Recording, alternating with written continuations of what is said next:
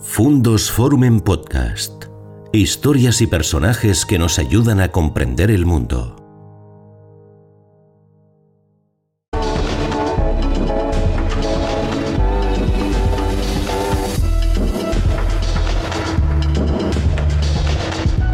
¿Qué tal amigos? ¿Cómo están?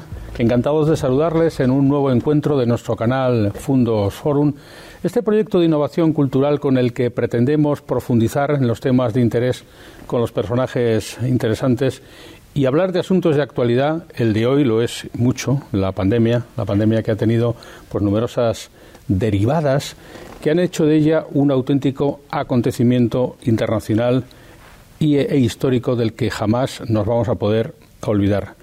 Nos hemos familiarizado en el debate cotidiano con términos como los virus, los coronavirus, las vacunas, una familia semántica a la que, como digo, hasta ahora no estábamos acostumbrados, pero que ha, pasado a formar parte de nuestra vida, aunque ya formaba parte de la vida de especialistas como el que nos acompaña esta tarde aquí. La gripe o el ébola fueron dos atisbos de crisis que parece que apuntaban maneras, pero que no llegaron a ser la hecatombe internacional que luego ha sido la crisis del coronavirus. Esta vez ha ido en serio, nos ha tocado a todos y tenemos mucho que aprender.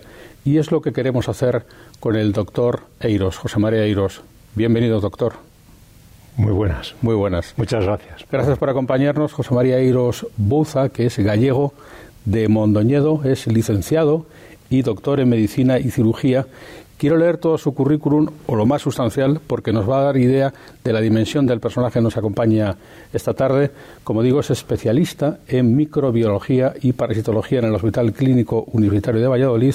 Es catedrático de microbiología de la Facultad de Medicina de la Universidad de Valladolid, de la que ha sido vicedecano en dos periodos diferentes. Y también es jefe de servicio de microbiología del Hospital eh, Universitario Río Ortega de Valladolid. Voy a destacar algún aspecto más de su biografía que me parece muy interesante, porque ha sido además director del Centro Nacional de Enfermedades Infecciosas de Majadahonda, gerente del Hospital Clínico de Valladolid y además ha sido durante un tiempo diputado en el Congreso. Y además eh, forma parte del grupo de expertos sobre la COVID de Castilla y León. Como digo, extractando mucho la biografía del doctor, del doctor del que además quiero destacar eh, que ha sido una de las pocas personas que ha pedido perdón y que ha pedido reparar a la humanidad por los errores que han cometido quienes han participado en la gestión de la pandemia, doctor, en algo que yo creo que le eh, nos orgullece a todos los amigos y también a usted le ensalza, porque aquí no está pidiendo perdón nadie. ¿eh? Todo el mundo piensa que lo ha hecho muy bien y, sin embargo, usted es de los que ha reconocido que reaccionamos tarde. ¿no? Bueno, muchas gracias. yo creo que quizás eh, el, haber pedido perdón fue en un medio porque me preguntaron, ¿no? Me, preguntaron si nosotros habíamos visto venir esto.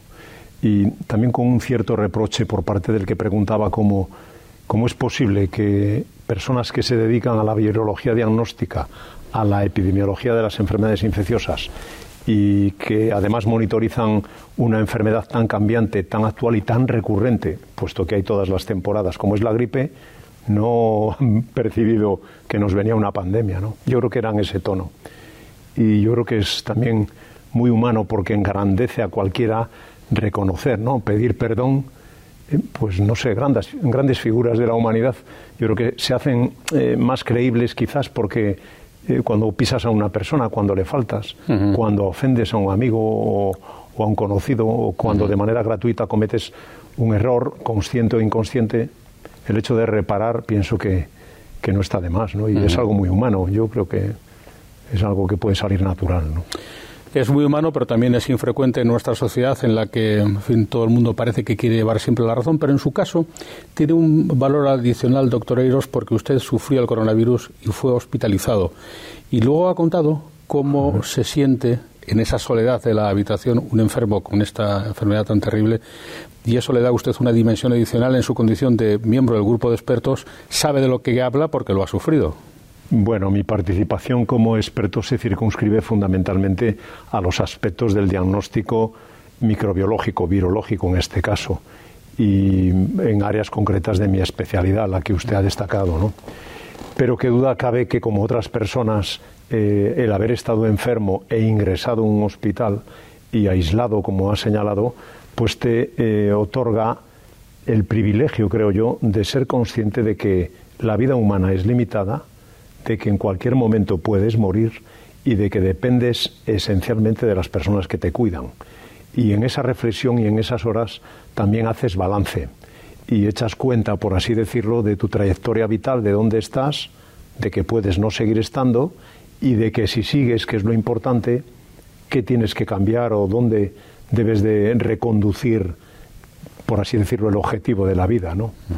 Bueno, en mi caso yo alguna vez lo he reconocido también en público, ¿no? Soy creyente y también pienso que en, nuestra poquedad biológica hay una grandeza que no tenía el virus, que es que somos seres inteligentes.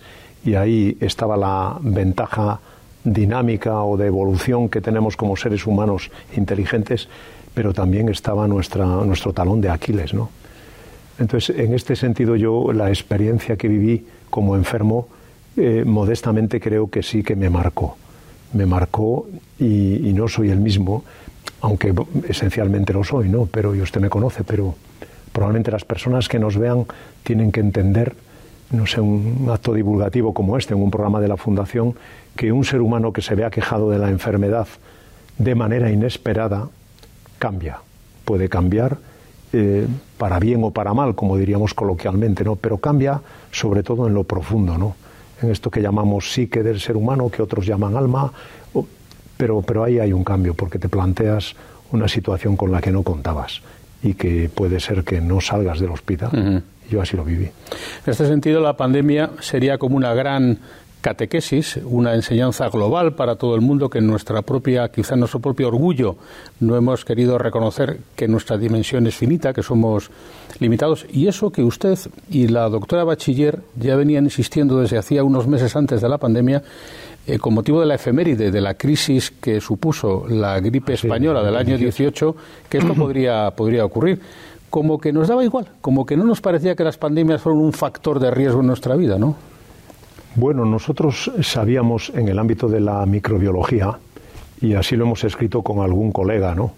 que los virus zoonóticos que intentan el salto al ser humano eh, lo hacen con una frecuencia de cada dos meses. Es decir, todos los años naturales hay del orden de unos seis, siete u ocho eventos zoonóticos de virus que tienen sus reservorios animales en ecosistemas concretos, muchas veces alejados del ser humano, otras veces peridomésticos, otras veces domésticos, y en este devenir de lo que es el gran ecosistema natural, los virus, los virus intentan el salto. Lo acabamos de ver recientemente con una noticia de la semana pasada de un virus aviar que en la República Popular China una vez más ha amenazado o amenaza porque está así, ¿no? esto lo conocíamos.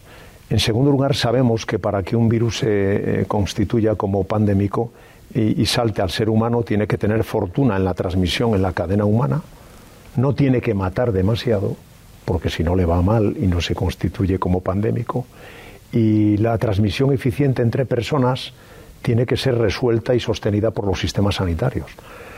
Y en este sentido, nosotros habíamos teorizado y habíamos escrito, en, nuestra modalidad de trabajo conlleva parte de una parte asistencial en el hospital, donde, como usted ha dicho en la introducción, nosotros hacemos diagnóstico microbiológico o interconsultas en el ámbito de las enfermedades infecciosas. Hay una parte docente, puesto que también lo ha señalado, damos clase fundamentalmente en la Facultad de Medicina, pero también a otros grados de Ciencias de la Salud. Hay una parte investigadora y otra de gestión. En la parte investigadora, lo que nosotros generamos, que es muy modesto, son o artículos originales o artículos de posicionamiento o mm, de pensamiento, digamos, o de estrategias de lo que vamos viendo que pueden ser útiles a otro y que se concretan a veces en editoriales. En una de estas editoriales habíamos escrito hace tiempo que los coronavirus podían ser uno de los virus pandémicos, pero por así decirlo, no nos lo tomábamos en serio. Nosotros esperábamos como usted ha, y acabo con esto, eh, como usted ha señalado, una pandemia de, gripe y la seguimos esperando. Y por eso con la efeméride que suponía el centenario de la gripe del 18 escribimos ese libro sobre bueno, pues cuestiones, preguntas y respuestas, que es algo que hacemos con mucha frecuencia sobre la gripe del 18.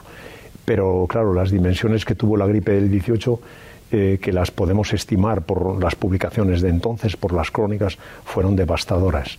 El coronavirus ha sido diferente, pero qué duda cabe, volviendo a su pregunta inicial, que no estábamos preparados y nunca creímos que el mundo tuviera un telón de Aquiles tan vulnerable. Tenga usted en cuenta que el virus pandémico, no lo he citado antes dentro de las características, afecta a todo el mundo, a todo el planeta, en diversa dimensión y, por resumir, siempre le va peor a los pobres.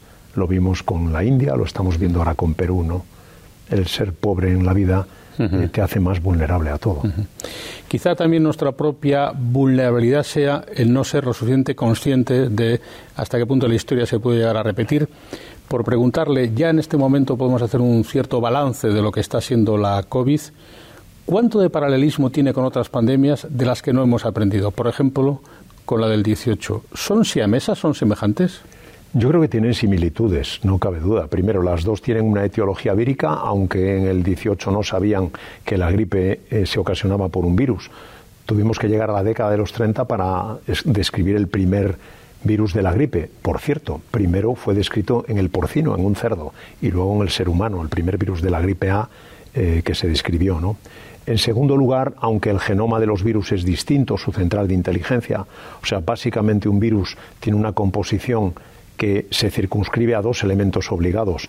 Un ácido nucleico que puede ser ADN como nuestro genoma o ARN, en este caso es ARN, y luego un cápside proteico que lo envuelve, es decir, un armazón que lo protege, y en algunos casos un tercer elemento que es facultativo, que es la membrana de envoltura, donde exhibe estas proyecciones, por ejemplo, que son el fundamento de las vacunas y que son los mecanismos o, digamos, las estructuras por las cuales los virus se unen a las células, puesto que son parásitos intracelulares obligados pero no quiero salirme del tema. Es decir, en este segundo aspecto era que ambas son víricas con un genoma que es eh, ARN en los dos virus, pero en el caso del coronavirus es solamente un segmento. En el caso de los virus de la gripe A y B son ocho segmentos. En el de la C, que también puede infectar y tenemos alguna experiencia humanos, son solo siete segmentos.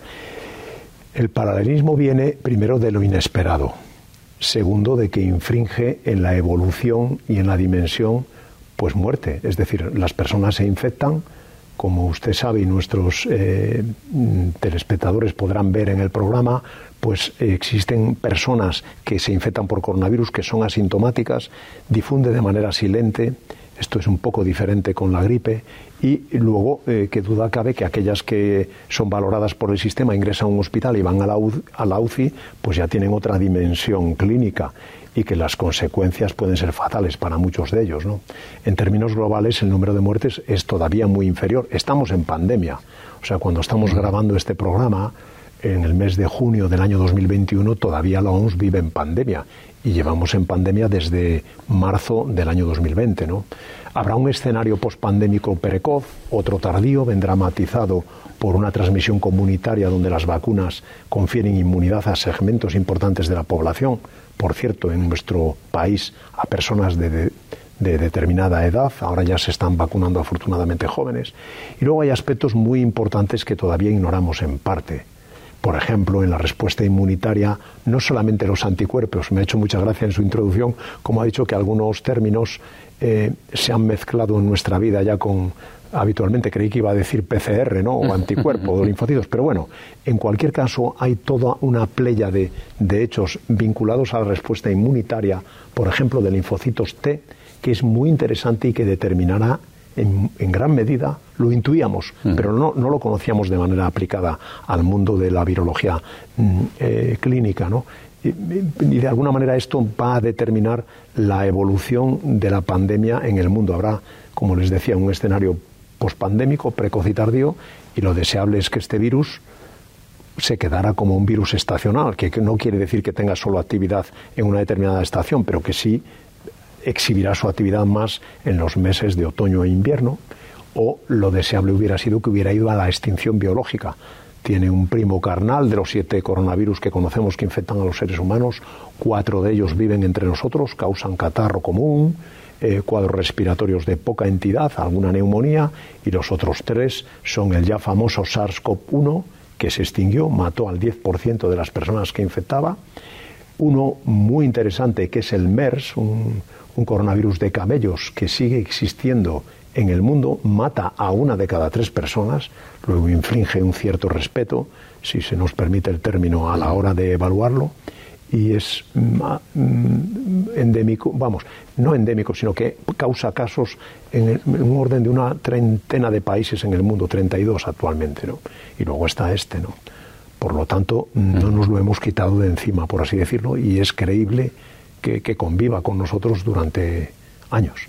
Y este que no ha tenido tanta letalidad como los otros dos peligrosos, pero que ha tenido muchísima notoriedad, que ha sido su gran característica, su capacidad de infectar tan enorme, tan... Claro, hay aquí algunos aspectos muy interesantes, ¿no? Yo también alguna vez, cuando nos lo han preguntado y, bueno, a, otros colegas y compañeros del centro de gripe, ¿no? que son muy mediáticos y que lo hacen muy bien, eh, siempre hemos señalado que al principio nosotros las únicas fuentes de información que tuvimos en el mes de enero del año pasado, del 2020, era lo que como centro de OMS que somos nos enterábamos a través de la comunicación y del correo electrónico de los centros de gripe, de la red de vigilancia que existe en todo el mundo, que integra 145 centros nacionales. Mm. Algunos países como España, y esto es una fortuna para nosotros, somos tres los centros de gripe. Hay un centro en Barcelona, otro en Majadahonda y el nuestro, que es el más modesto aquí en Valladolid.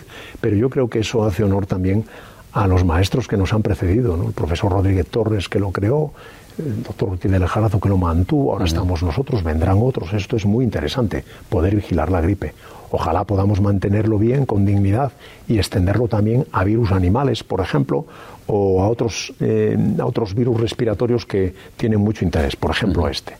Nosotros, en este sentido, yo creo que lo importante, la enseñanza más importante, porque seguro que me lo pregunta, es que el mundo debe dotarse de mecanismos de vigilancia virológica aplicada, no solamente en la asistencia clínica, que, es así, sino en la monitorización de ecosistemas que son distintos al ecosistema humano, que es donde se puede estar jugando la partida de virus que saltan. Y tendríamos que aproximar a otros profesionales que trabajan en, en el mundo de las zoonosis de las enfermedades infecciosas de los animales que saltan al hombre, tendríamos que aproximarles, decía, con ellos nuestro conocimiento, nuestras inquietudes y trabajar en colaboración. Y esto sería la enseñanza global para el planeta, sabiendo que hay redes muy débiles, países pobres, tenga usted en cuenta todo el África ecuatorial, subsahariana o del sur, países en guerra, con hambruna, con campos de refugiados, y que hay países punteros, ¿no? piense en los, en los diez grandes del mundo y luego que hay un sistema eh, que, subyace en la pregunta, que es que cuando nosotros empezábamos a tener la información por la red de la OMS de lo que ocurría en China, teníamos una información muy sesgada. Hay que conocer que la República Popular China tiene el, régimen que tiene, político gobernando, eh, que las noticias fluyen con un matiz justamente eh, pues calibrado o con cierto control y que hasta que mm, vimos la primera publicación en New England Journal of Medicine, una revista muy prestigiosa, a mediados de marzo, tengan en cuenta que hemos citado el mes de enero, el 5 de enero, como la primera alerta que nos llegó al centro, pues hasta siete, ocho semanas después no tuvimos una dimensión de lo que estaba ocurriendo.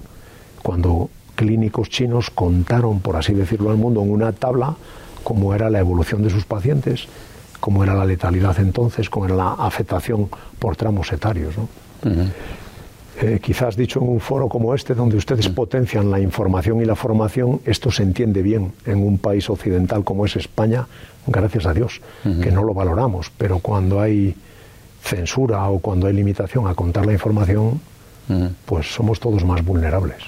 Y luego he registrado, doctor Eidos, eh, su preocupación eh, manifestada en algunas eh, publicaciones y declaraciones sobre la neumonía, que podría ser la enfermedad estrella provocada por la, por la COVID en concreto, eh, como que no estamos lo suficientemente pendientes y alerta, alerta de ella en el sistema sanitario, como que el diagnóstico podría ser mejor de lo que es y que a partir de debiéramos tratar la neumonía de modo distinto. Sí, eso se refiere a usted a un artículo nuestro y unas declaraciones en el contexto del grupo GEDRA, Mire, dentro, esto sería llevarnos a otro ámbito, ¿no? Nosotros somos microbiólogos, microbiólogos clínicos. no somos grandes investigadores básicos. Hay en la microbiología un campo muy atractivo y muy potente de personas que estudian pues desde el genoma, la proteoma, el, proteoma o la transcriptómica a la ecología comparada, en fin, rasgos em, que a nosotros nos quedan lejos, porque modestamente nosotros somos en su mayoría médicos o farmacéuticos especialistas en, microbiología. En mi caso soy médico, pero tengo excelentes colegas que vienen del tronco de la farmacia. Hay algún biólogo que también ahora mismo tenemos nosotros en nuestro grupo, en el Hospital Río Ortega, una excelente especialista que es bióloga y tenemos también algún químico. Y nosotros lo que hacemos es diagnóstico aplicado. Es decir, somos útiles a otros especialistas que nos piden ayuda para conferir especificidad a su práctica mandan una muestra clínica, un líquido cefalorraquídeo, un lavado bronquialveolar y nosotros de ahí decimos qué microorganismo está implicado y cuál es, eh, digamos, su perfil de sensibilidad, si es una bacteria o es un hongo, a los antimicrobianos o a los antifúngicos. En este contexto viene la pregunta que usted señala. Algunas de las tareas que hacemos para posicionar a la microbiología diagnóstica en el mundo, cometiendo muchos errores como es lógico porque a veces es nuestra visión, eh, conllevan divulgar a otros especialistas en este ámbito, a neumólogos y a intensivistas, las potencialidades o la disponibilidad que desde el servicio de microbiología un profesional puede ofertar a un colega de otro ámbito de la medicina a la hora de tener rapidez y especificidad en el diagnóstico de sus pacientes. Nosotros hemos luchado y tenemos que agradecer a las autoridades sanitarias que nos rigen en, el Hospital Río Ortega y, y también en el Hospital Clínico, que tenemos ahora, gracias a Dios, asistencia microbiológica 24 horas.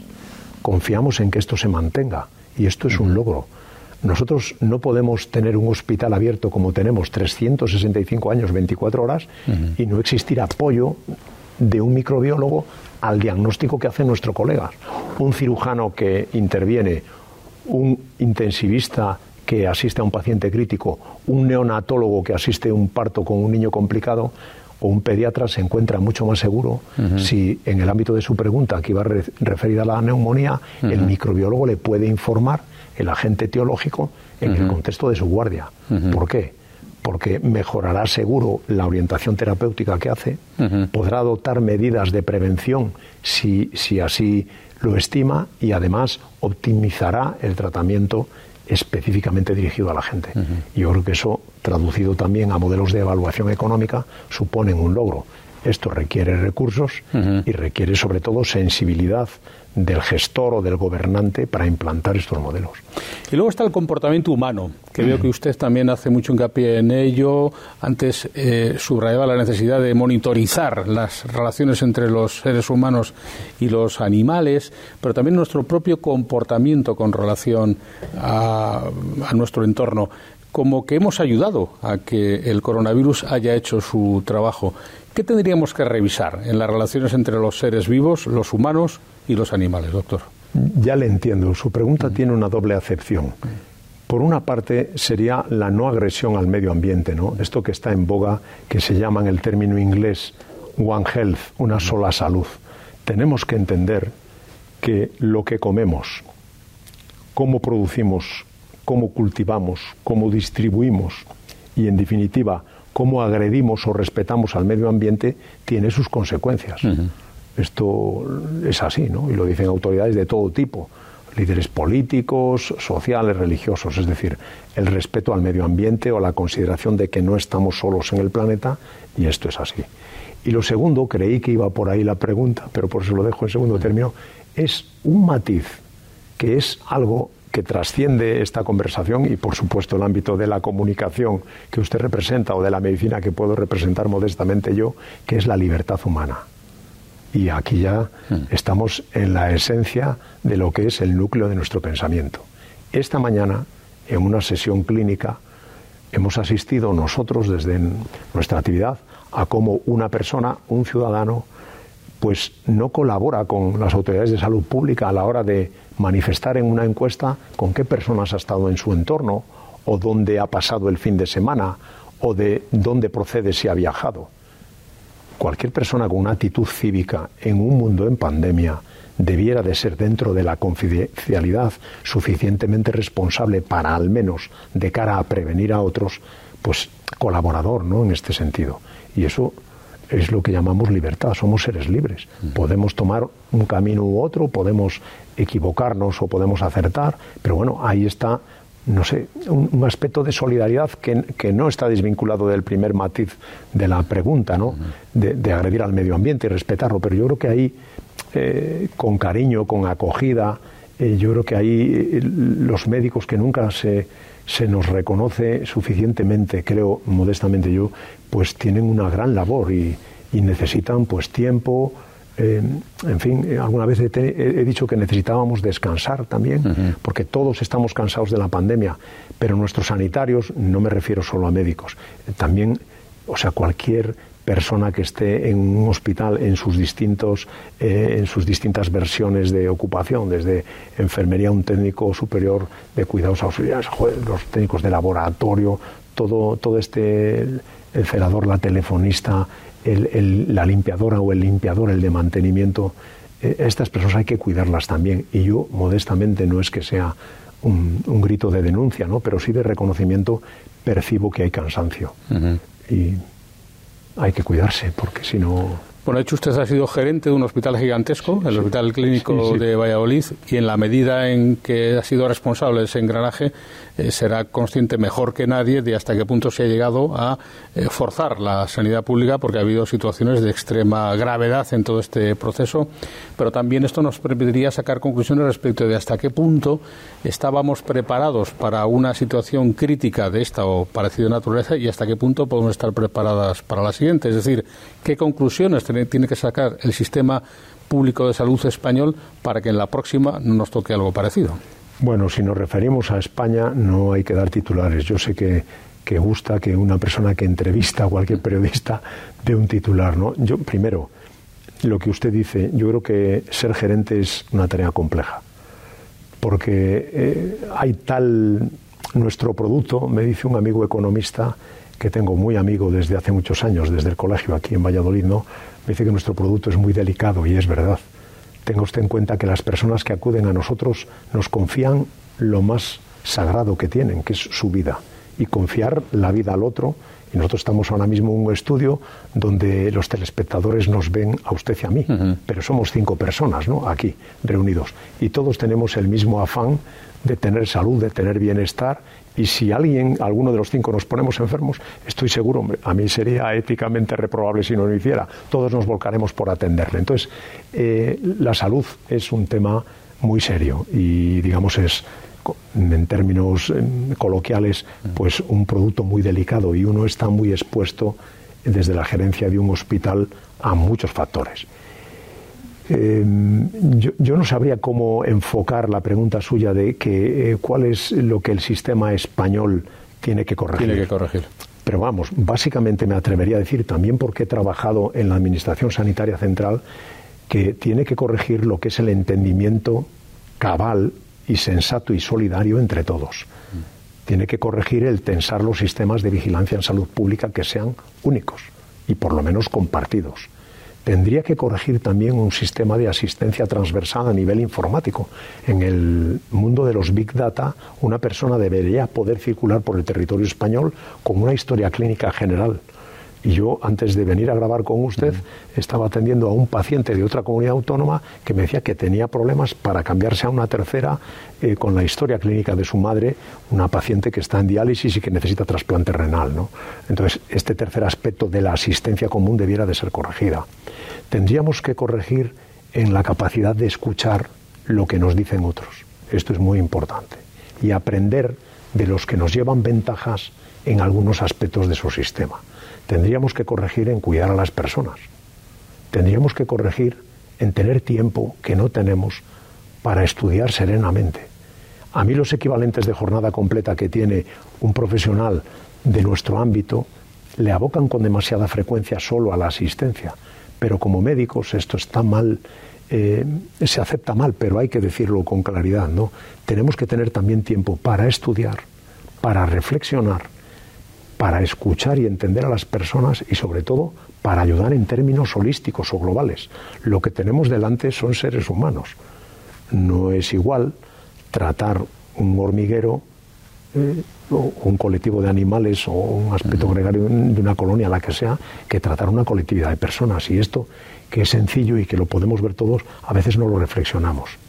Y luego está el tiempo y los recursos para la investigación. Finalmente, la COVID es una historia de éxito en la medida en que la humanidad, la comunidad científica, ha sido capaz de poner eh, en pie más de media docena de vacunas en tiempo récord. Pero, sin embargo, parece que la sociedad no era suficientemente consciente antes de esta crisis sanitaria de la importancia de la ciencia aplicada a la medicina. ¿Usted cree que en esto todavía podemos hacer más cosas? Entre otras, quizá aprender, escarmentar. Sin duda. Yo más que escarmentar lo diría en sentido positivo, ¿no? Fíjese, hay, hay un reto que tenemos que todavía es creer en las vacunas. A nosotros a veces nos vapulean los movimientos antivacunas porque creen que estamos vendidos o que estamos capturados o captivos de algo que es pseudociencia, cuando es al revés. Hay dos hitos que en la humanidad han transformado la salubridad de las colectividades. Uno fue la potabilización del agua y otro fue el estudio o la implantación de las vacunas, ¿no? Lady Monteagu, Jenner mm. y gestas en España como la de Balmis, de las que nos sentimos poco orgullosos. Segunda idea muy importante, en ciencia los postulados son claros, son em, nítidos y se pueden reproducir en otro ámbito. Es decir, lo creíble es que por muy distante que nos parezca a nosotros un investigador noruego, chino, malgache o, boliviano, todos hablamos el mismo lenguaje. Y esto si es transparente y es claro, yo creo que, es bueno y esto tenemos que, potenciarlo. ¿no? Yo modestamente no tengo una visión muy global de todo lo que eh, se de todo lo que se desarrolla en el entorno de procurar mejor salud, pero es evidente que desde el sistema económico al sistema social, a la paz, a, esto que hablábamos del ejercicio de la libertad, poder moverse, etcétera, son variables que nos tienen que hacer pensar. y, seguro que condicionarán progreso si de una manera madura lo movemos en el mundo. Por eso esto es muy, multidisciplinar. No se trata solo de que nuestros alumnos de enfermería, de fisioterapia, de odontología, o de medicina, o de farmacia, o de biológicas, o de veterinaria, o de química, o de bioquímica, o las nuevas carreras que surgen en torno a la biotecnología sanitaria, etcétera, sean muy brillantes. Se trata de que sus colegas, economistas, abogados, también los que van a hacer el mantenimiento, la limpieza de un hospital, que otras personas con menos recursos se sientan representados, queridos por ellos y avancemos. Esto que puede parecer un mundo utópico, solo se trabaja desde la formación ética y cívica de nuestras niñas y de nuestros niños y de los que podamos acoger. España ha sido un país eh, que ha exhibido músculo en su historia en determinados momentos y a veces tenemos complejo. Quizás lo único que nos limita en el mundo, yo lo digo por mi generación, es que no tenemos el nivel de relación en inglés que a veces se exige para en los foros ir matizando e ir queriendo eh, intervenir y, en fin, eh, teniendo una interrelación positiva con otros. ¿no? Pero si esto se garantizará con normas de de señorío y de elegancia, entendido en el término, en lo positivo que tiene el término de respeto a cualquier otra civilización y otra cultura, pero con, la oportunidad que eso supone, yo creo que sería una gran enseñanza de la pandemia. y, lo estamos viendo ahora cuando Hispanoamérica o Sudamérica nos pide ayuda, o cuando la India acaba de pedir ayuda, o cuando la ayuda internacional se orquesta a base de la donación de países que, aunque no nos lo queramos, tenemos más recursos, por muy mal que tengamos la vida. Antes de pasar a otro capítulo, quisiera rematar este aspecto eh, muy ilustrativo de la charla con el doctor Eiros, haciendo balance, en la medida en que ya es posible hacerlo, de esta pandemia, con el tratamiento que la sociedad, y se lo pregunto como doctor en medicina, pero también como humanista que lo es, le da a las personas mayores, que probablemente hayan sido el colectivo más afectado en términos de letalidad por la pandemia, al menos en el mundo occidental. Eh, ¿Qué conclusiones podemos sacar de este episodio de la historia, José María, eh, del trato que le estamos dando a los mayores, de cómo los aparcamos quizá en instituciones sanitarias, hasta qué punto nos olvidamos de ellos y en qué medida somos responsables también de lo que está pasando con este colectivo. Comprendo que es un tema delicado, ¿no? Porque depende de la visión que de la existencia humana tengamos cada uno. Yo no juzgo a nadie y respeto profundamente al que opina diferente, porque entiendo que tiene su vida, su trayectoria y que gran parte de nuestra grandeza es respetar y querer siempre a personas con otras posiciones. Y habrá que entender por qué. Fíjese, hay un aspecto que es muy interesante tocar, que es la conciencia de cada una y de cada uno, ¿no? Antes aludía a que éramos cinco aquí, mm. cinco personas diferentes, nos ven a usted y a mí, pero cada una con nuestra posición en la vida, que independientemente de dónde estemos, solo el foco de nuestro último pensamiento eh, lo tenemos cada uno. Y eso es muy interesante, ¿no?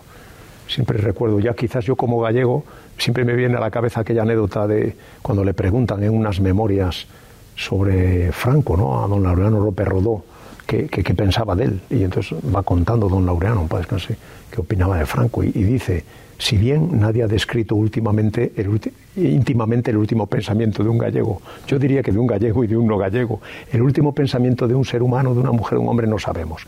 Y ahí es donde radica el trato que demos al anciano.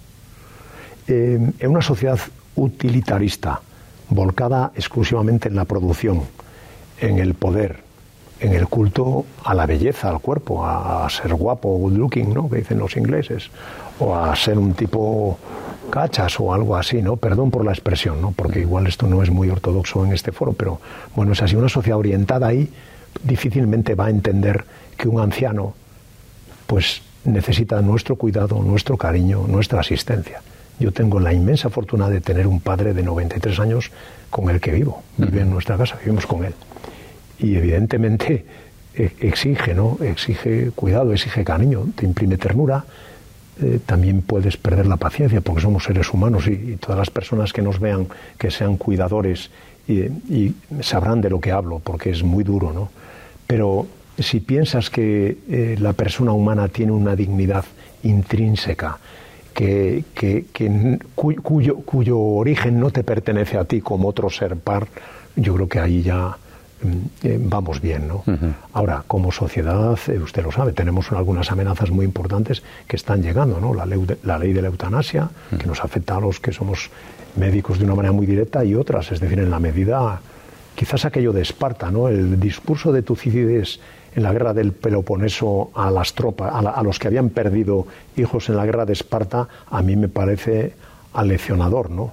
Y decía, venía a decir que nadie somos jueces de otros para juzgar en la intimidad lo que opinan, pero sí que desde el punto de vista eh, moral o ético una sociedad tiene que ir por unos eh, carriles o por unos caminos. ¿no? Entonces, con el máximo respeto a todas las personas, yo creo que en el cuidado a los ancianos demostramos una fortaleza como colectividad y como comunidad. Mm. Y no ha sido fácil porque ha habido mucho dolor.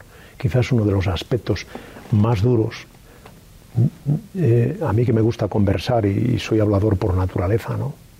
Y conectar con las personas, de los aspectos más duros tiene que haber sido morir en soledad. Y eso muchas de las personas que nos vean seguro que, lo tienen, ¿no? Y, lo, y, se lamentan y se lamentarán. O sea, no soy nadie para dar consejos, pero, pero sí que creo que una persona necesita un consuelo. Yo también cuando estaba enfermo pedía asistencia pedí si podía venir el capellán, ¿no? Entonces mm. agradezco, caray, pues decir que es que hay momentos en los que necesitas calor humano, ¿no? Una mm. persona. Agradecía muchísimo. Una de las personas que me cuidaba era una enfermera, la recuerdo perfectamente, es el nombre y el apellido, no lo diré, ¿no? Que, era alumna de medicina y, como ella otras que con mucha ternura, eh, en cuanto empezaron a ver que ya estaba mejor y tal, pues pues las galletas estas, María, que te dan para merendar en los hospitales, ¿no? Que es un clásico. Pues caray, eh, que te digan una palabra el que te es, muy importante. Entonces me, imagino que en la ancianidad, donde independientemente del deterioro físico y mental que puedas tener, cualquier gesto lo valoras más, ¿no? O, o necesitas ser escuchado mucho más eso es muy importante. Pero bueno, no hay que descuidar tampoco a los otros sectores de la población. No, está claro. Pero quizás ha sido el colectivo más sensible, el grupo en el que ha impactado más severamente y sobre todo más al principio de la evolución de la pandemia y por dar un salto eh, cualitativo en el tiempo, o cuantitativo también, doctor Iros, ¿qué cabría esperar de la próxima pandemia? ¿A qué nos enfrentamos cuando decimos que eso puede llegar a ocurrir? Usted antes ha descrito ese salto permanente de bichos entre hombres y animales que ocurre todos los años en un número determinado de oportunidades. ¿Esto volverá a pasar, lo que nos está pasando? Sí, que los planes de preparación no vivan en los cajones de los funcionarios. Lo dijo magistralmente uno de mis maestros, el profesor Emilio Bouza, cuando compareció en el Congreso y que yo creo que es una de las páginas más brillantes que ha escrito un microbiólogo a favor de la profesión, de los pacientes y de la humanidad entera. Él hablaba de que en su trayectoria es personal emérito de la Comunidad de Madrid y catedrático emérito de la Complutense en nuestra disciplina. Dijo que estaba que nunca había vivido un simulacro eh, de una pandemia en vida, a pesar de que existen grandes eh, tratados de cómo se afronta un plan. Nuestro ministerio lo tiene. Nosotros participamos antes de la, eh, cuando la gripe, por, en el año 2005, en el Ministerio de, personas de distintas sociedades, en fin, y, ahí están activos los planes, ¿no? Lo comenta mucho Raúl Urtiz de Lejarazo, que me formé con él, y es verdad, eh, pero no puede morir en los cajones. O sea, eso yo creo que sería nuestra primera enseñanza, que pensáramos de verdad el conocimiento, lo que teóricamente somos capaces de escribir, de ver, de reflexionar, de revisar y de programar, ponerlo en práctica. Esto que les comentaba hace 10 o 12 minutos, ¿no? Las redes de vigilancia animal que sean próximos al ser humano. No tiene sentido vigilar solo eh, al, mamífero eh, humano, por así decirlo, en cuanto a que somos mucho más que un mamífero y mucho más que, que un simio evolucionado, ¿no? Yo creo que tenemos Soma y sí, que somos algo más, evidentemente somos seres inteligentes y por así decirlo, el eje central de la creación de nuestra inteligencia depende de cómo manejemos el planeta. Ha salido en esta conversación ya larga, ¿no? Pero, pero evidentemente nos afectan los virus porque un virus no distingue entre un ave, un, cerdo y, usted y yo. Es decir, nos infecta igual. Entonces yo creo que eso conviene. Y en ese escenario de medio plazo, ¿seguirá habiendo gripe o nos pasará lo que nos ha pasado este último invierno, que la gripe ha sido sustituida por la COVID? Seguirá habiendo gripe, yo lo creo. suelo equivocarme mucho ¿eh? en las cosas en que predigo, pero yo creo que, eh, vamos a ver, los factores que han condicionado que la última temporada en la gripe ah, hemos tenido una bajísima actividad, hemos bajado casi dos logaritmos. O sea, de 830.000 muestras en redes no centinela en Europa, solo hemos logrado 800 con un aislamiento positivo o con una caracterización molecular. ¿no? Tenemos muy, muy poquita información nos la vamos a jugar en el diseño de las vacunas antigripales en la próxima temporada, que ya es este año, o sea, en el 2021-2022, ahí veremos. Eh, ¿Por qué hemos tenido tan poca gripe? Pues son muchos los factores, ¿no? Primero, porque hemos cumplido la distancia prudencial que llamamos social, hemos utilizado mascarillas, hemos evitado los locales cerrados, hemos tenido una vida mucho más contenida desde el punto de vista de la relación entre personas, por supuesto, aquello de estornudarle al otro y tal ya se ha olvidado. Hemos utilizado las mascarillas. Luego, la prevalencia y las coberturas de vacunación antigripal, solo con criterios de edad, han subido 20 puntos porcentuales en un país como el nuestro. También colectivos como los sanitarios se han eh, adscrito en un término sustancialmente superior a otras temporadas a la vacunación. Y eh, realmente todo esto unido a la hegemonía del SARS-CoV-2 como virus dominante que ha mantenido a raya a otros, pues ha hecho que la gripe realmente haya sido muy poco prevalente. Estamos asistiendo ahora mismo, en la primera semana de junio, cuando grabamos esto, a una actividad del virus respiratorio sincitial, que es un virus que causa infecciones en los niños de menor entidad, pero nosotros hoy en nuestro hospital hemos documentado eh, un número de casos sustancial que nos dice como nos han dicho los australianos y como dicen otros países de Europa, que eh, el virus ha circulado después de una actividad potente del SARS-CoV-2. Hay mucho que aprender en virus, ¿no? Es un terreno apasionante y probablemente de la monitorización continua vengan las consecuencias de poder entender mejor con modelos predictivos lo que vaya a ocurrir, que es la pregunta que usted me quiere hacer y a la que ha oído varias veces. ¿Cuándo será y de qué la próxima pandemia? Humildemente decimos no lo sabemos, pero sabemos que los virus de la gripe están ahí y son candidatos y llevan estándolo hasta donde recorremos para atrás. Eh, desde el año 1500 tenemos las pandemias razonablemente bien documentadas y con mucha precisión desde la, la desde digamos desde 1884 con la gripe rusa que precedió a la española del 18 ya 1918 eh, seguirán los virus respiratorios entre nosotros seguro y cuando no estemos como especie humana seguirán los virus aquí que eso es muy interesante desde el punto de vista eh, teleológico y de evolución ¿no? pero bueno y en esta faceta de nuestro encuentro en el que estamos intentando averiguar qué pasará en el futuro, ¿usted piensa que algunas prácticas que hemos desarrollado en este tiempo, por ejemplo el uso de la mascarilla, ha podido eh, venir para quedarse, pongo por caso, en el transporte público, en el metro, en el autobús, no de uso cotidiano, pero sí en circunstancias especiales donde hay una mayor cantidad de personas o en núcleos de población muy grandes? ¿Usted cree que esta práctica sería sostenible? Vamos a ver, en otras zonas del planeta lo es eh, en Asia es muy habitual, ¿no? Los, estamos acostumbradísimos a ver las fotos que en cada invierno en Japón, en China continental, sobre todo en las grandes ciudades, las personas en Indonesia utilizan una mascarilla, ¿no? Sobre todo cuando aparece la actividad gripal. Yo mm, diría, la, eh, como soy gallego, diría, tal vez, no lo sé. Eh, sé que es una buena práctica, sobre todo en el en contexto de colectividades cuando hay actividad de virus gripales. Eso lo ha reducido seguro. No lo veíamos así al principio, también hay que corregir eso, ¿verdad? Eh, hay grandes líderes de opinión, lo, recordaremos, de que, pues, en fin, ponían en duda y, sin embargo, eh, las mascarillas que duda cabe que, bueno, yo uso autobús para ir cada mañana al hospital, ¿no? Y evidentemente, pues estoy convencido de que, de que una persona se le corte la tos o el estornudo a la hora de poder viajar en un medio de transporte o tenga la cultura de protección es bueno, eh, pero quizás son cosas que bueno, son muy intuitivas y de sentido común. Eh, eh, persistirá la mascarilla entre nosotros. Yo creo que en entornos abiertos, en los meses de temporada estival, pues no, no, sería necesaria la mascarilla, ¿no? Si tenemos poca actividad.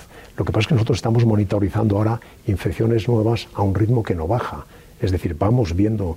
Lo que pasa es que yo creo que esto pues no trasciende mucho eh, afortunadamente, y gracias a Dios no son casos graves, el perfil de pacientes, eh, aparte de ser más joven, eh, tiene menos factores de riesgo, por así decirlo, acumula menos patología porque es más joven, tiene menos trayectoria vital, está menos deteriorado biológicamente como persona y esto condiciona de que, bueno, podamos tolerar una digamos, diseminación de la infección, una transmisión comunitaria aceptable que no golpea al sistema no nos sobrecargamos y eso nos permite también ir afrontando otra patología que es muy necesaria, retomar la actividad productiva y, e ir sorteando el devenir y el curso de la pandemia, ¿no? Pero qué duda cabe que, que bueno que estas medidas barrera como la mascarilla han funcionado. Yo sinceramente no lo sé porque culturalmente los países del sur de Europa tenemos una visión de las relaciones y de la comunicación muy distinta a la que hacen los países del norte y sin embargo yo creo que hay prácticas, eh, es decir, hoy ya no se ve el beso como método de saludo entre personas, ¿no? Yo creo que recurriremos, nos saludamos con, el codo y esto está perviviendo, ¿no? Eh, no lo sé, sinceramente. Y por último, en esta perspectiva del tiempo antes de rematar nuestro encuentro con aspectos vinculados con la universidad, la docencia y también con la asistencia sanitaria, pero por preguntarle, mm, ¿nos veremos abocados a una sociedad en la que estaremos todo el rato vacunándonos? ¿Habrá necesidad de vacunarse con una tercera dosis o segunda dosis en el caso de la COVID y las vacunas de la gripe y todo lo demás? Me alegro mucho que me haga esta pregunta. Yo creo que aquí lo que hay que enfocar es que al igual que hay un calendario de vacunación en la infancia, hay un calendario de vacunación para el adulto y también para el anciano. El anciano que, por cierto, está fenomenal. De, si usted cuenta que a partir de los 65 años pues las personas tienen una salud envidiable en nuestro medio. Luego hay vacunaciones para circunstancias especiales o concretas. El momento del embarazo, de la gravidez en la mujer, que es muy interesante, permite poner a punto el calendario vacunal también a su pareja o a su conviviente. El viajero, cuando se viaja, es otro momento importante para captar personas, o el hecho específico de tener una patología el paciente que tiene un cáncer, un tumor, el paciente oncológico, es subsidiario de recibir algunas vacunas en función del tipo de tumor que tenga, si es de órgano sólido, si es un paciente hematológico, y en este sentido, un país como el nuestro tiene una gran cultura vacunal. Eh, esto usted alude un poco a si nos vacunaremos o nos revacunaremos del SARS-CoV-2, ¿no? Pues probablemente habrá que definir algunos grupos prioritarios, pero yo estoy convencido de que en algún contexto sí. Esto tiene que ver con algo que yo antes coloqué como una pequeña morcillita, pero que nos apasiona, pero que a lo mejor no difundimos bien, que es que la respuesta de nuestro sistema de defensas a un agente biológico no se basa exclusivamente en los anticuerpos. Eso lo producen unas células de la sangre especializadas que se llaman linfocitos T, B. Pero hay otros apasionantes que son los linfocitos T, las células natural killer, células memoria, que exhiben otras propiedades a largo plazo. Y por ahí va el tema de la vacunación en el adulto. Ojalá tuviéramos un país con una cultura vacunal importante, que cuando al igual que antes se hacía en, el servicio militar, ¿no? donde te revacunaban de algunas vacunas, tétanos, por ejemplo, etcétera, pues que hubiera un calendario de refuerzo de dosis de vacunación cuando la, la inmunidad que genera la vacuna no es de por vida. Y es creíble que, por ejemplo, en la ancianidad o en la tercera edad, la inmunosenescencia, esto que llamamos el declive del sistema de defensas, exija un refuerzo vacunal.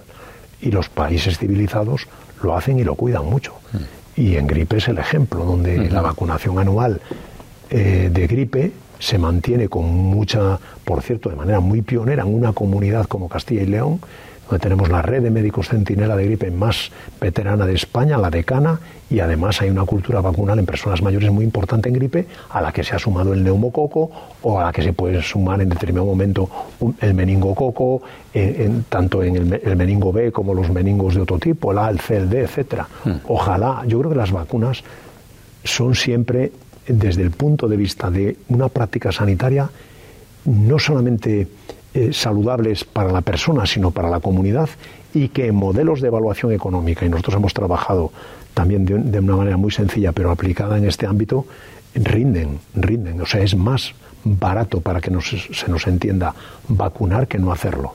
Es peor atender la patología derivada de una enfermedad infecciosa prevenible si no se vacuna que si se vacuna. O sea, al vacunar tú reduces costes. El impacto en el sistema sanitario es menor a nivel de asistencia. No sé si, lo he dicho. Muy interesante y es otro alegato en contra de aquellos que consideran que la vacunación, bueno, los que objetan contra la vacunación, pues los aspectos económicos también son muy, muy importantes. Pero déjeme que dé un salto cualitativo en nuestro encuentro de hoy, doctor. Hemos hablado de la enfermedad que produce la relación entre los animales y los seres humanos. ¿Qué enfermedades se pueden detectar en la relación entre la universidad y el sistema sanitario? Y en concreto, ¿de qué piensa usted que debieran vacunarse ambos actores para que no hubiera ninguna enfermedad común que les aquejara? ¿Hasta qué punto es posible mejorar las relaciones para el paciente? De la universidad con el sistema sanitario, también para los facultativos, también para los profesores, también para los médicos y los doctores. Esto es importante porque no lo tenemos preparado, aunque nos no, conocemos mucho usted y yo, eh, es muy importante. Yo solo voy solamente voy a, dar un remedio y ojalá y un deseo y lo pongo a los pies de aquellos que tienen capacidad de, de decisión. Fíjense, la sociedad actual tiene un problema en la formación de médicos que salen del país por un hecho muy importante. Y esto no es una denuncia lo que hago, pero sí que sería el titular. Nosotros tenemos el problema generacional de que las nuevas generaciones de médicos clínicos, es decir, los que asisten en un hospital, los cirujanos, estos intensivistas de los que tanto hablo porque les quiero mucho y, disfruto de su sabiduría y de su competencia a diario en el hospital, los pediatras, los obstetras, eh, los internistas, todas las grandes subespecialidades, desarrollan su actividad. Y la Agencia Nacional de Evaluación, la ANECA, cuando te pide acreditarte como profesor numerario de una universidad, por supuesto, y por tanto profesor de una facultad de medicina, te exige lo que llamamos sexenios de investigación, que tú tengas artículos publicados, papers en revistas, en el término inglés de prestigio, evaluadas por pares y que los vayas acumulando. Pero no te considera cuán de bueno o deficiente eres como médico ejerciendo en tu ámbito. Y tendríamos que tener un sistema de ANECA.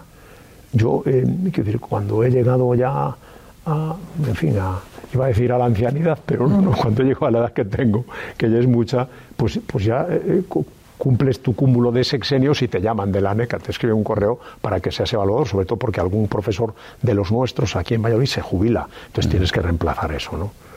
Y recuerdo que discutiendo con la persona que, me lo propuso, me dijo, es que usted, usted propugna un cambio. Dije, efectivamente, yo lo que propugno es que los médicos que tienen que integrarse detrás de mí a explicar la microbiología sean aquellos que trabajan en el hospital y su mérito tendrá que venir derivado de su competencia siendo buenos en la especialidad. Por, evidentemente hay que exigir un mínimo, pues por supuesto unas cualidades mínimas para comunicar, para ser profesor, porque si no puedes en fin, matar a la gente hablando, ¿no? Para que se nos entienda y tampoco se trata de que durmamos a lo mejor que tenemos, que son nuestros alumnos, y, y también que investiguemos para, pero, pero bueno, eh, para, para mantener, digamos, una actitud mental positiva y de, entender las cosas que nos pasan. Nosotros, la, mayor parte de las cosas que, publicamos son hechos que observamos de la asistencia. Recuerdo en el VIH, yo hice la tesis hace ya mucho tiempo, ¿no? Pues trabajábamos y veíamos bandas en los Western Blot que nos hacían pensar que, un individuo era positivo, era indeterminado, eh, lo relacionábamos con el estadio clínico, podíamos predecir modelos luego que nos llevaron a la carga viral, es apasionante, ¿no? Pero de cuestiones aplicadas, es como si aquí describimos lo que hay en el plato, ¿no? Cosas palpables, digamos, hechos que te estimulen la inteligencia y que eso lo puedas traducir en una línea. Pero lo importante es que hay que tener una sensibilidad para que los médicos clínicos o que ejercen en los centros sanitarios, sean atención primaria o especializada, es decir, en, un consultorio, en un centro de salud, con sus especialidades o no, o en un hospital, esos, la semilla pueda ser transportada a la facultad y sin una exigencia como se le haría a aquellos otros investigadores básicos. En nuestras facultades hay asignaturas preclínicas donde hay excelentes profesionales muchos de ellos catedráticos de disciplinas que nosotros llamamos básicas, como les digo, que tienen un currículum investigador muy poderoso. Pero, sin embargo, tienen que verse completados, y no se está haciendo, con clínicos de áreas médicas o quirúrgicas que deben de, o de áreas centrales, como es nuestro caso, en un hospital, que deben de ser incorporados a la docencia, porque si no, va a haber un gap, se va a cortar y la docencia sufrirá. Y si sufre la docencia de la medicina, sufrirá el ejercicio y sufrirán nuestros pacientes, que en definitiva es nuestra razón de ser. Y esto es lo que está pasando. Esta divergencia, esta adversidad entre la universidad y la, y la asistencia sanitaria, que debe ser corregida, como usted muy bien explica, no es difícil, simplemente es una cuestión de conciencia y de ponerse a ello, porque los talentos están en ambos lugares, falta más sembrarlos.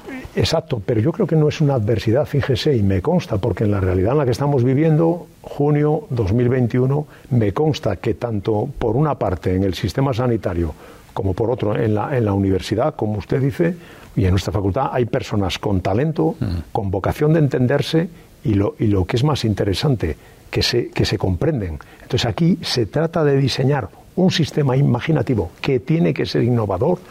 Hay aproximaciones en otras comunidades autónomas, por supuesto en otros países, yo he podido estar en algún otro país de, Europa y también en América donde he visto que esto se resolvía de otra manera. Y esto es teniendo reconocimiento al profesional que, ejerce, por una parte, a nivel de integrarle dentro del orden de profesorado numerario de una facultad y reconociéndoselo, pues como se reconocen en la vida los esfuerzos, ¿no? con, compensaciones económicas, de tiempo, de posibilidades de formación, etcétera. Pues lamentablemente tenemos que terminar. Ya se ha cumplido nuestra hora de, de, conversación. Lo hacemos en un asunto tan apasionante como las relaciones entre la ciencia y la docencia después de haber transitado Primero por un primer balance de lo que ha supuesto la pandemia para nuestras sociedades en términos científicos y luego a modo de enseñanza en lo que puede ocurrir a partir de ahora. Yo le agradezco mucho, doctor, que nos haya acompañado aquí en la confianza de que volveremos a encontrarnos en nuestro canal Fundos Forum para seguir hablando de ciencia y de ciencia aplicada y animarles, animarles en la vigilancia, en las relaciones entre los humanos, entre nosotros y con los animales, para volver o para evitar volver a tener una circunstancia semejante. Bueno, yo se lo agradezco a ustedes, ¿no? La verdad es que no sabía lo que venía, pero es muy fácil conversar con usted. Eh, tengo la impresión de que a veces, eh, bueno, pues nos vamos un poco por las ramas, ¿no? En las contestaciones, siempre nosotros, pero ya les propondré, porque le veo muy interesado en esto de la relación de los animales y el hombre en cuanto a las enfermedades emergentes. Entonces, tenemos en nuestra comunidad autónoma eh, pues excelentes profesionales. Estoy pensando en la Facultad Veterinaria de León, ¿no? Que, tan, tantos y tan buenos profesionales ha rendido a la comunidad y, a España y al mundo, donde tienen una visión muy ajustada de estos hechos, sobre todo aquellas disciplinas que vigilan las enfermedades infecciosas. ¿no? De hecho, usted es uno de los pocos científicos que ha reconocido la necesidad durante esta pandemia de que tuvieran su papel los veterinarios y ha formado parte de una comisión justamente constituida al efecto de que los veterinarios como zoonosis que ha sido esta enfermedad han tenido su protagonismo. Por eso lo dejamos para una próxima oportunidad. Muy bien, gracias, doctor gracias. gracias a ustedes. Y gracias a todos ustedes también por la atención que nos prestan aquí en Canal Fundos Forum, como ven siempre, hablando de asuntos de actualidad con personas que son capaces de explicárnoslo con la claridad que lo ha hecho nuestro invitado de hoy. Saludos y hasta una próxima ocasión. Gracias por escuchar Fundos Forum en podcast.